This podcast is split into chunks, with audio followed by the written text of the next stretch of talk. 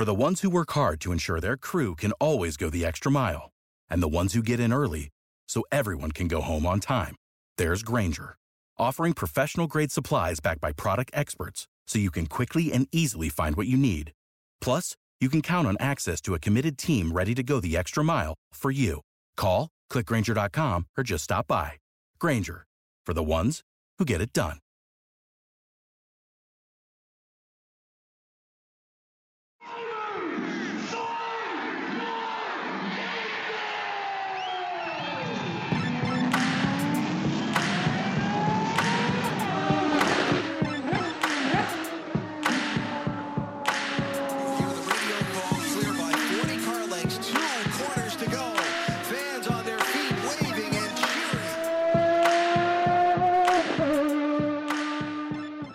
Welcome to another episode of Pit Lane Parlay. I am your host, Mike Jokum. Frenchie is here.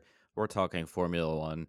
Just a little bit of news and stuff to get to to round out your 2021. Hope everybody had a good Christmas and has a happy and fun new year. Frenchie's going to be in warm Florida. I'm going colder and going to Indiana to do some partying and get ready to to head out that way permanently in a just a matter of weeks now at this point. So that's exciting. But Frenchie, I got to start with trivia because we've missed two weeks in a row, which is 100% my fault. So I think this is easy. It should be easy for you. If not, if, if it is easy for you, I have a, um, maybe a more difficult one. Which Ferrari driver won the 100th Ferrari race at the 199 100th Ferrari victory, sorry, at the 1990 French Grand Prix? If it's 1990 France, then it's definitely Alain Prost winning. Yes, you would be correct there. Okay, now since you got that one relatively easily, the first nine, uh, the first French Grand Prix was in 1950. Which track was it held at? Was that Reims? God damn it! Yeah, You're asking me France trivia, and even though I have no real connection to France, I got to get it right. Uh, my honor. Yeah, I thought I had you on that one. I was like, oh, that one's tough. He's never gonna get that. I was gonna make that my first question at first. Well, anyway, I hope uh, hope you playing along with trivia at home did better than I probably would have done on that one. But we've got just a little bit of news. I'll turn it over to Frenchie. He's gonna lead us through that, and we'll get everybody on their way for the rest of the year. Yeah, so a lot has been happening even in the off season that's kind of of interest. And I think the first thing is that we didn't really get to it in our previous episodes because we were doing our award show, but we have a new president of the FIA, Mohammed Ben Sulayem, I think how you say it, uh, has replaced Jean Todt. Um, and he's been in the news a lot because he's been making a lot of statements about the finale. Uh, but the probably more interesting part of that is that the vice president of the FIA is actually Bernie Ecclestone's wife. And God, quoting that, um, apparently Sulayem has said that there's no real connection with Ecclestone, that his wife Fabiana, um, he was approached because not of her name, but approached because of her credibility, and that the choice was made on merit. Now, I don't know really what she's done in the past. I I know that she's basically famous for being the wife of a 91 year old billionaire, and I think she's about 46 years old. Just for those who are interested. I mean, Yes. I, I should do some more research on her and see kind of what experience she has. But is this problematic? Is there a conflict of interest here? I don't know how it's not problematic because she, she I mean, she's never done anything in motorsports to to my knowledge. I'm I'm looking online now that that you've brought that up and eh, now she's second in command at the FIA. If if you're not telling me there's going to be some sort of Ecclestone influence there still, I would tell you you're you're crazy. There 100% is. Yeah, I mean, I'd, I'd have to agree with you. I don't really understand why she would be selected other than her connections to Bernie. as almost like his proxy vice president, you know, his person on the FIA. Who knows if that's what it's going to be? Maybe we're talking conspiracy theories here, but it just smells fishy. Yeah, I don't. Eh, God.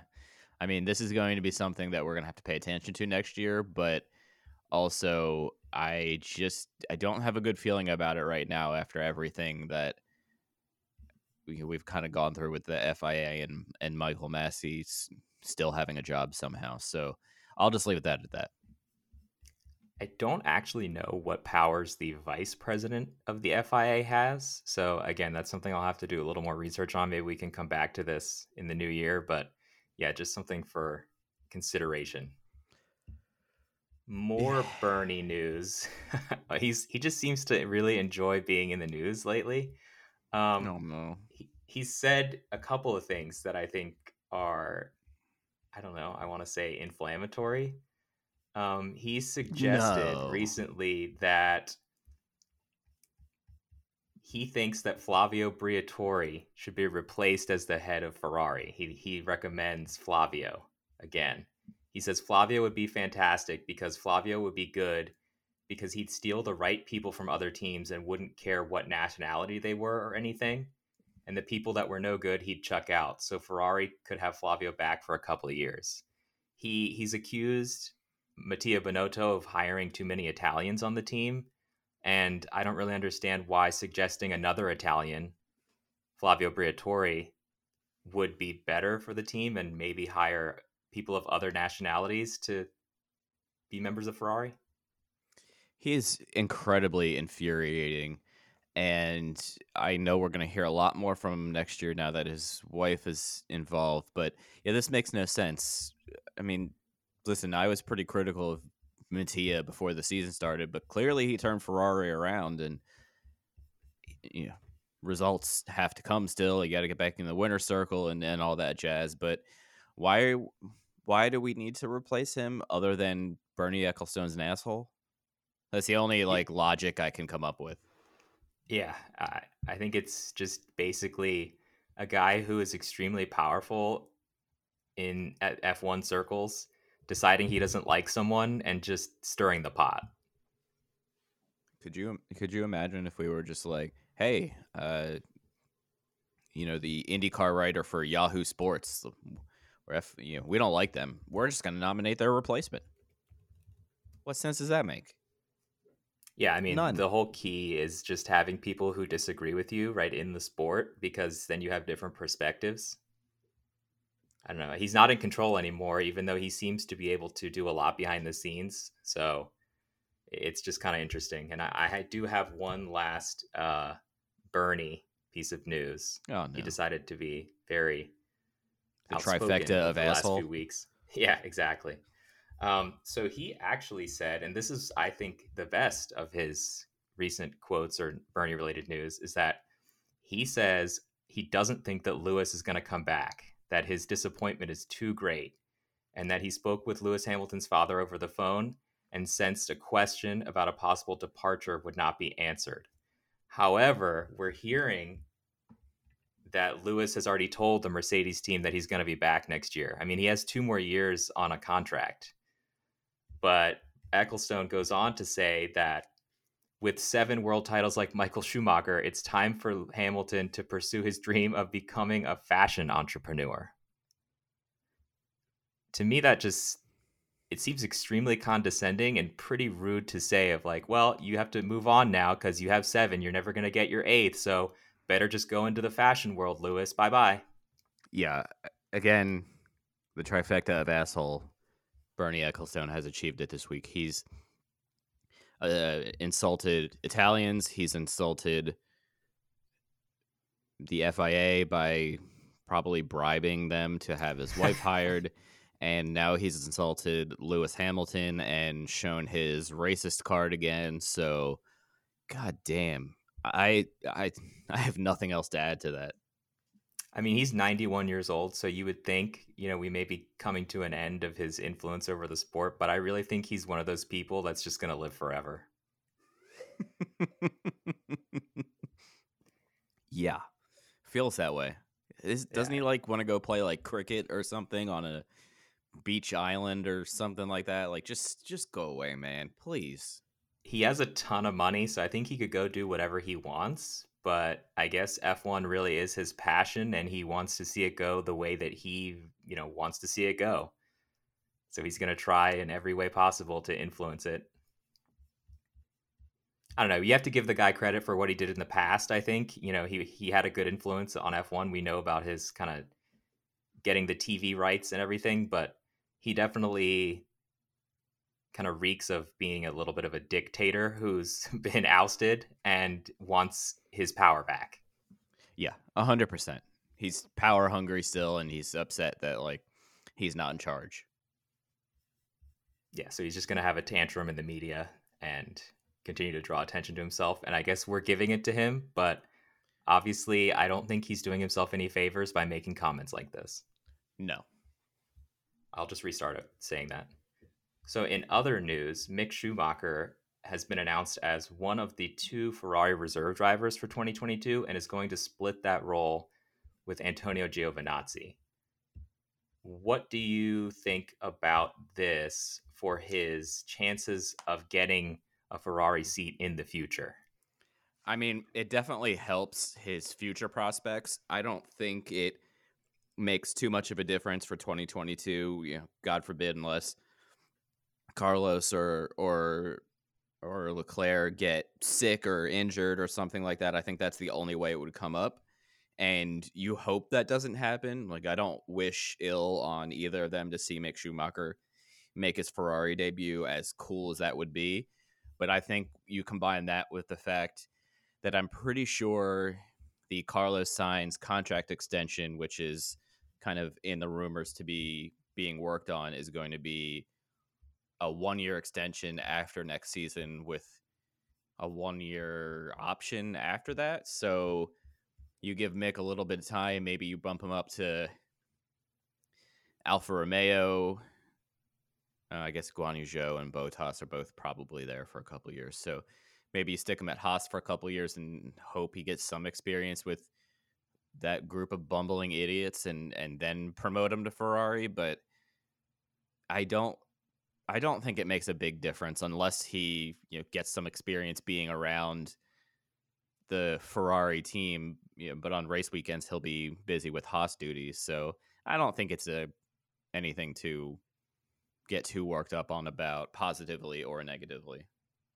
Yeah, I mean, I kind of agree. It's hard to see where he fits in the Ferrari plan right now. I think all the F1 teams just have too many people in their feeder systems, Yes. and everyone's around the same age. So it's just going to be a question of contracts and switching people in and out based on performance rather than people kind of naturally retiring from the sport and then getting to go in because it's not like Sainz or Leclerc is much older than Mick. So it- it's not going to be one of those situations where all three of them can kind of have their time at the at Ferrari. Somebody's going to get the short end of the stick and be replaced, or um, you know, not get their chance. And you know, as much as he probably won't deserve it, that will be Sainz. Yeah, They're not going to replace think- Leclerc. Yeah, well, Leclerc is on a five-year contract, I think. Right. Also that. So who knows where Sainz goes, even if his performance is uh, good. But I think this is one of those things that signals maybe he's got to start looking elsewhere. Yeah, I mean, if my you know contract is potentially one year this year and a contract extension for one year the year after that, I'm already starting to talk, especially with the way Ferrari or Ferrari F1 contracts are so are done so early now for the following season. Even if even if we don't hear about it, he should probably already already be out there looking. Yeah, I think if he doesn't win a race or two next year with Ferrari, if they're you know not competitive or they're competitive enough to win a race, then he's probably in the hot seat. Unfortunately, even though I think he's definitely shown he deserves that spot, but you know everyone's kind of thinking Mick's up next, and he's going to be one of the next great guys. So I think Ferrari's probably betting on Mick over Carlos. Yeah, I agree. Okay, so continuing on with some more Ferrari news, actually, um, Mission Winnow is no longer part of the Ferrari team next year, and Mission Winnow was part of Philip Morris Tobacco Company, and so they're no longer part of the team name for 2022. Um, even though it apparently spokespeople for Ferrari have said they're trying to work on continuing a relationship with Philip Morris in some way, obviously Yeah. with that Marlboro sponsorship that's been going on forever. But so instead, we're going to see a return of Santander or Santander por los gringos. um, and uh, which is a Spanish banking group. I think they they have a large presence in the northeastern U.S. too. Yeah, I Um, use but- them. Oh, you do? Sorry, I no, I did. Uh, it was the worst year of banking experience I've ever had in my life. I if you're in the if you're in if you're in, in the United States, please please don't use them. okay, well there you go. You're the only person I know that's had experience with them. Yeah, it, it was it was a couple of years ago, and yeah, I don't. We don't need to get in. Nobody nobody gives a shit about my banking sh- frustrations with Santander and their shitty customer service. But okay, let's move on.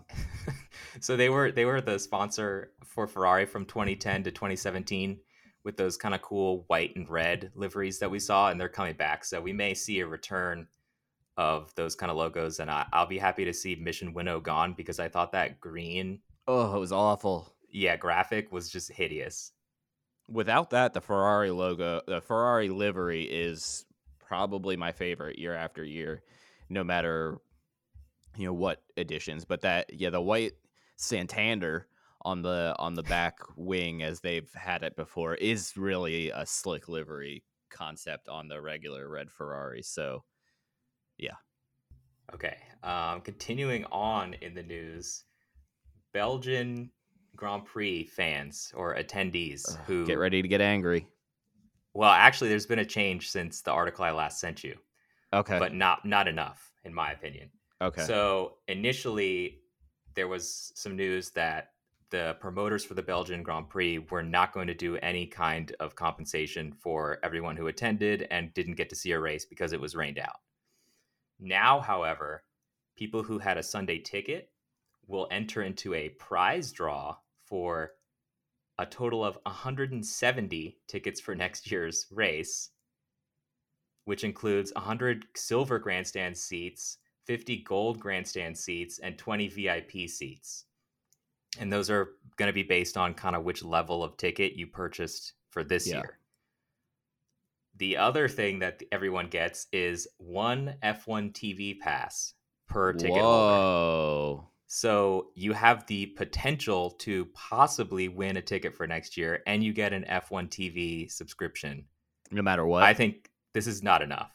No, this is this is bullshit. I mean, okay. It's a tough it's a very tough spot to be in because you like technically sort of had a race, but like you didn't really have a race.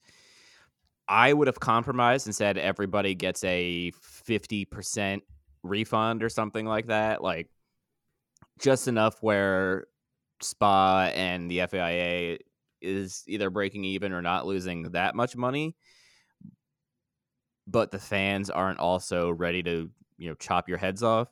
So you're, you you might get a ticket for next year without spending money and you get an f1 tv pass which is what, is it nine dollars a month for the for the pro version and four dollars a month or five dollars a month for the the light version?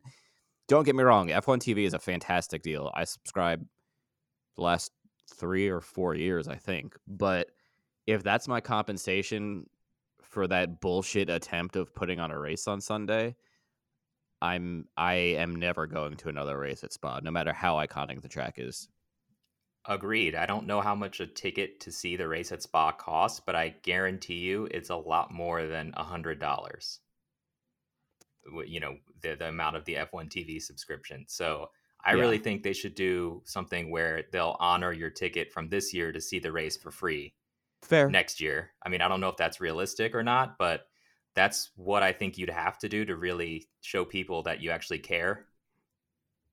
Yeah, I mean, just adding F1 TV, like to me, all right, so that's a hundred dollar value. So that's taking place. They're essentially saying your ticket is as good as an F1 TV subscription, which makes no sense because then the track is losing out on concession money and parking money and, and whatever other things they charge for um, over there. Obviously, I've I've never been there, and I I don't know what it's exactly like there, but just doesn't.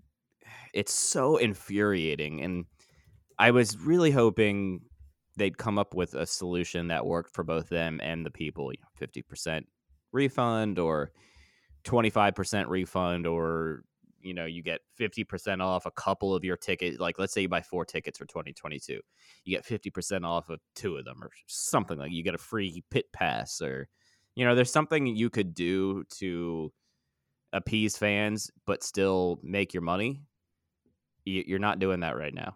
You're you're just infuriating a fan a, a very knowledgeable section of the fan base yeah, and this sounds to me like something that F1 would have to do, right? Because I, I would think that they're the ones who can give away these subscriptions to F1 TV.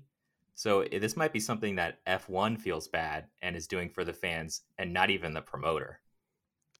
Yeah, it, it could be. I don't know who owns F1 TV. I'd imagine it'd be Formula One management. So it's a fair point. Yeah, so I, I think probably what happened, and I'm just totally guessing, is that F1 saw that the promoter was going to do absolutely nothing for the fans and decided to throw the fans a bone, basically, to make sure they weren't as pissed off as they would have been. Honestly, if somebody brought to me and said, "Oh, you get a F1 TV subscription now," I'd be even more mad because I'd be like, "That's all you value my my hard-earned money as?" Because these Formula One tickets are not cheap com- compared to other forms of racing. So I just, I I don't. I, I got nothing. But I have I have one for you. I don't know if it's on your list here, so I'm sorry if it is. But I I was uh, I had just found it a couple hours ago. The potential for Lewis Hamilton to get a 10 place grid penalty at the start of 2022 for skipping the F1 gala at the end of the year. No, I didn't see that. Okay. Yeah, it was in one of the foreign, I think a UK newspaper. Uh, I, I saw it before. Before I give you my thoughts, what do you think? I think that's garbage. If we're trying to keep him in the sport, right, and not make him just want to leave because he's so infuriated with the FIA and their handling of everything, I think you can just make the decision not to punish him for skipping it and just cut the guy some slack for not wanting to be there with what happened. I'm pretty I, sure they can do whatever they want and they can just kind of right. waive that punishment. And, and that's what you need to do. You can't let basically his personal feelings then kind of affect his success in another season because I think his personal feelings are completely understandable. You got to give him some time to get over it and just like leave it behind in 2022. Every fan knows the right player in the right position can be a game changer.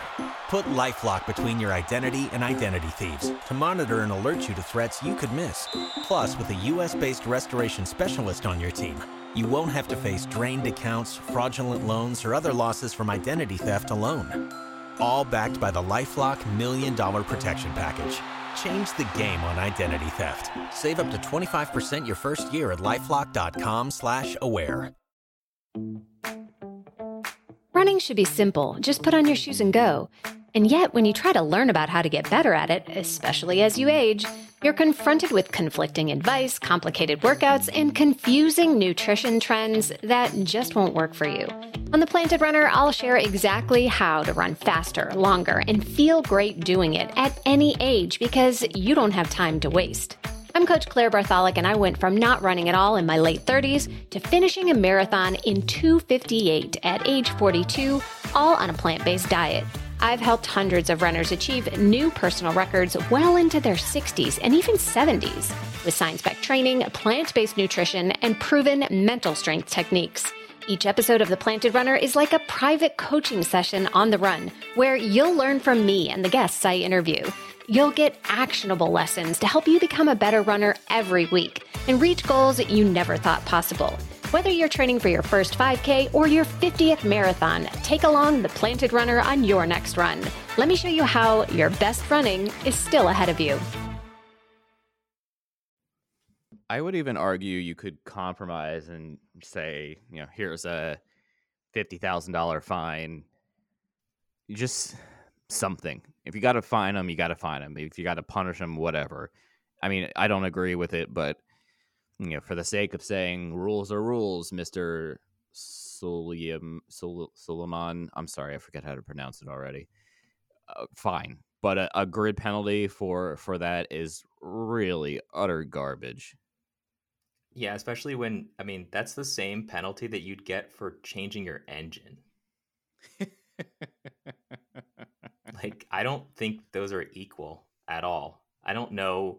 I mean, maybe this makes me a bad uh, F1 fan, but I didn't watch the the award ceremony. Can you watch it?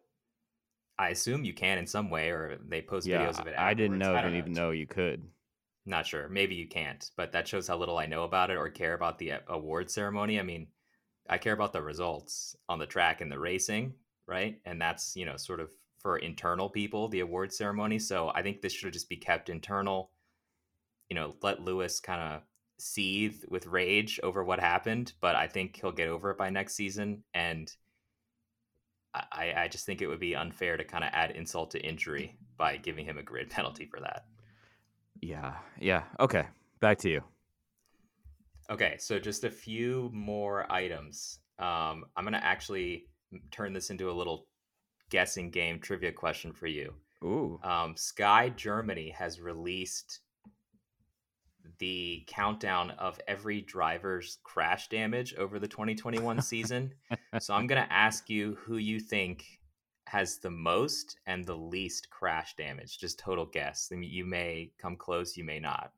I'm gonna say Verstappen has the most. Okay, he's third on the list actually, Okay, so not bad. I'm gonna say Vettel has the least. Okay, he's 18th out of 20. So again, you're you're pretty good Close. with those. All right. Yeah, not bad. So at the front with four million two hundred and twelve thousand euros of crash damage is Mick Schumacher actually, Oh, all right. Good job, Mick. and then Leclerc is second with just over four million euros, and Max is just right behind him at 3.8 million euros in crash damage. Um, and we've actually got the two Alpine drivers bringing up the rear with Esteban Ocon only 280,000 euros and Fernando Alonso 315,000 euros in crash damage. So they're really saving that Alpine team some money. Good for them. Good for Ocon. As much as I, as much as we dump on him week after week, that's a pretty good, pretty good stat. Yeah, I thought I didn't really think it was going to be Mick. I mean, I would have assumed it'd be his teammate, right? Just Where, because we kind of made fun of him. He's eighth. Yuki actually has more crash damage than Mazepin. I bel I believe that. Yeah, and Lance Stroll does. Bottas does. Like I believe that. Yeah. So, I mean, we give Mazepin a really hard time for his lack of talent and spinning and crashing, but Everything. he's only eighth on the list. All right. All right. So, getting to our final couple of items, uh, I think we'll go with some of the kind of frustrating ones first, and then we'll end Ooh. on a positive note. All right. if that sounds good to you. So frustrating is that Nicholas Latifi had to come out and Yeah. speak out on social media against the people that have been coming at him with death threats and other kind of harassment for crashing at the end of the finale and blaming him for this and you know we saw all the teams come out in support of him but what are your thoughts on this i mean what what kind of basically garbage human being is going to attack latifi for clearly not crashing on purpose and the way that the FIA handled the his crash, right? And what to do with it is on them. It's not on him. So I don't really understand kind of the hate directed towards him. It just seems like a scapegoat exercise. But I'd be interested to hear what you have to say about his statement. It was really well written.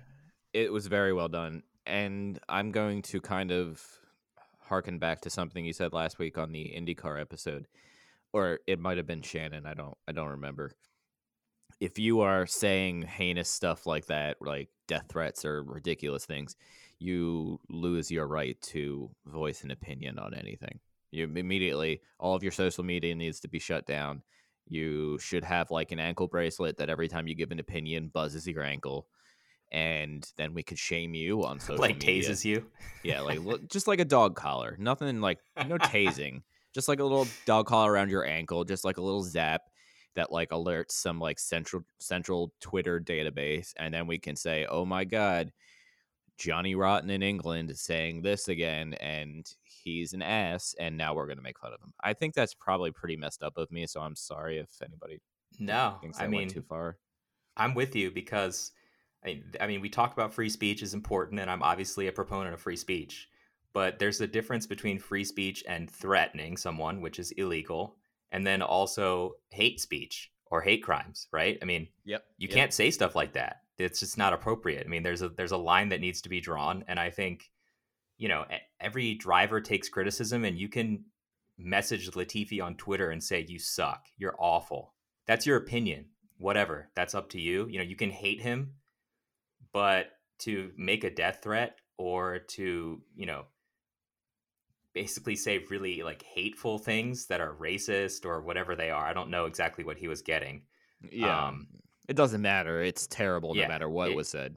That's that's you know that's beyond just having an opinion, and that's something that no one should have to experience. Well said. We'll move on from that one. Yeah. So um, another kind of ridiculous thing in the news is if you guys listened to our IndyCar episode last week, we discussed Jean Alesi's kind of clown-like antics. Um, he has come out with a quote that said, "It was a big misunderstanding." Uh, that we were in the car with friends and we said, let's try it. So I threw it, he's talking about the giant firecracker, in front of his uh, brother in law, his former brother in law's architectural studio, but didn't expect it to make such a bang and that it could do so much damage. He said he's shocked by the damage it was caused. And so he turned himself in the next day, right after this happened. But uh, come on, man. He was just driving around with his son and his son's friend and whoever else and decided, let's go troll him because he's separating from my sister and we're going to go put a firecracker by his window. And the only reason I think he's coming out after the fact to say all this stuff about it being a big misunderstanding is because he got caught. If he didn't of get course. caught, this was yeah, it's it's just a it was going to be a kind of a mean mean-spirited prank that did actual damage. But you know, now that he's caught, he has to make himself, you know, save face. Yeah, y- you know, let's get personal here for a second. I too have gone through a divorce this year. And my brother, my sister in law, and my parents have not considered putting a firecracker next to a window where I used to live to play some sort of heinous prank. So, you know, let's just use some common sense here. Firecracker, illegal in France, I think, dangerous yeah. dangerous next to a window. What do you think was going to happen? Like that's just you know listen you don't have to like the guy. That's fine. Trust me. I think my family gets that point very well. But no this is just totally again completely unacceptable. I don't know if it requires jail time or what. I don't yeah obviously i don't know french law i don't even think frenchie knows french law and Yeah, I eh, devote my brain space to other things, but I guess I can study that on that. Yeah, yeah. Let's let's you're, you're listen. I know you have like a, you're getting a criminology degree, but let's not worry about U.S. law. Let's get let's get you up let's up to speed on French law. Okay. Sounds good. Yeah, I mean, Yeah, thank you. we'll, we'll we'll follow this for sure and see what happens to him Yeah, and course. Giuliano because it's just a weird thing. I mean, I don't think it probably involves serious jail time. It probably is going to end up being a fine and maybe community service or something like that if I just guess. But Yeah. we'll we'll follow it. I mean, it's it's not good. Apparently, it could come with jail time for like kind of this Okay. destruction of property and the use of like an explosive device. Um, I mean, we'll see what happens. And the final uh, piece of news that I want to share with you guys is that Alex Zanardi, um, former F1 driver for Lotus and Williams, among other teams, has finally been released from the hospital after um, a really nasty sounding accident um, where months. he collided with a truck. Um, I, I was on his his bike, right? His like recumbent bicycle or something. Yeah. So he's had a lot of surgery. Um, but he's finally able to go home. And his wife, Daniela, has said that the recovery continues to be a long process. It's led by a bunch of different people, and they've seen steady progress. Um, but that Alex, once again, has proven he's a real fighter and that this is a really important step that he's been able to leave the hospital and be back at home. And so I personally am really happy that Alex is home with his family for the holidays, you know, whatever shape he's in. It's good that he gets to be at home um, rather than at the hospital.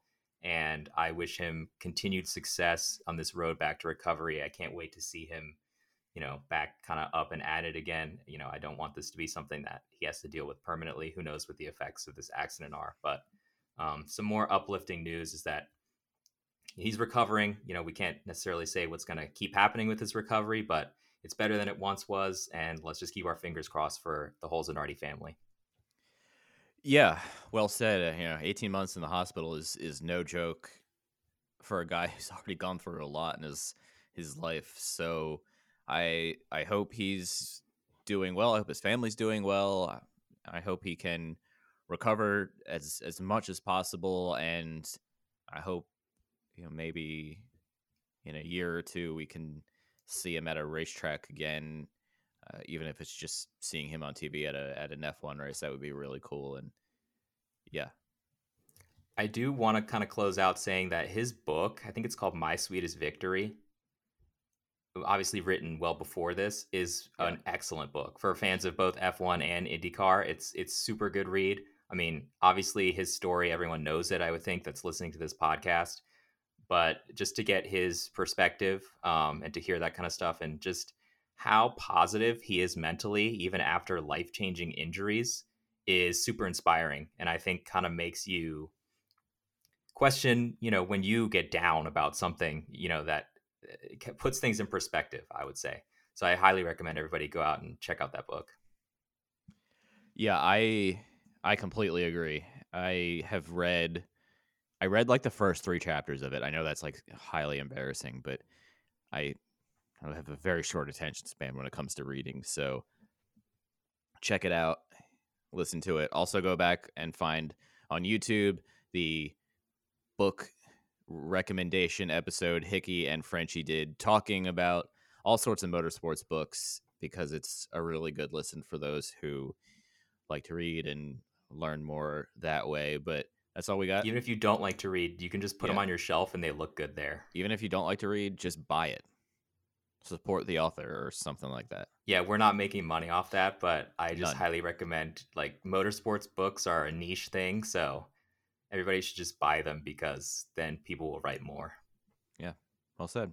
Well, Pit Lane Parlay fans, friends, listeners, family.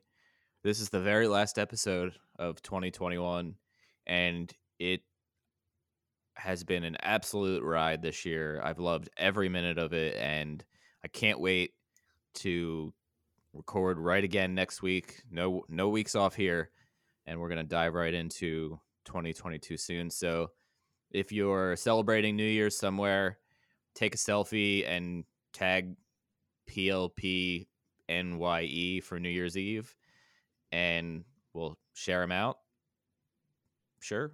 And yeah, I'll be I'll be in Indy with with some of the Pit Lane Parlay friends and fans and listeners and Shannon, co-host Shannon. So I'm excited to I'm really excited to see her and everybody else that comes along with that. And you know, I'm I'm I'm, I think 2022 is going to be awesome, as I mentioned last week on IndyCar. So stay safe, enjoy your New Year's Eve, Send those selfies in PLP NYE, and we will talk to y'all next year. Have a lovely holiday weekend. Have you ever wanted to know how to win a Formula One Grand Prix? I mean, really know. Know about the driver tactics from the cockpit, the strategy calls from the pit wall, and even the mind games in the paddock. There's a lot more that goes into winning a Grand Prix than just 90 minutes of racing. So every week on the F1 Strategy Report, we're taking a deep dive into the decisions that shape every result. Hey there, my name is Michael Lamonato, and every week I'm joined by an expert guest from the paddock to talk through the big calls that won the race and the missteps that resulted in bitter defeat. Before every race, we'll look back at the previous year's result and consult the current form guide, and we'll be in your feed after every Grand Prix dissecting the outcome and what it means for the championship. So for your regular hit of Formula One analysis, subscribe to the F1 Strategy Report wherever you get your favourite podcasts. The Strategy Report is a Beer Mogul podcast on the Evergreen Podcasts Network. My name's Michael Lamonato, and I'll catch you after the checkered flag.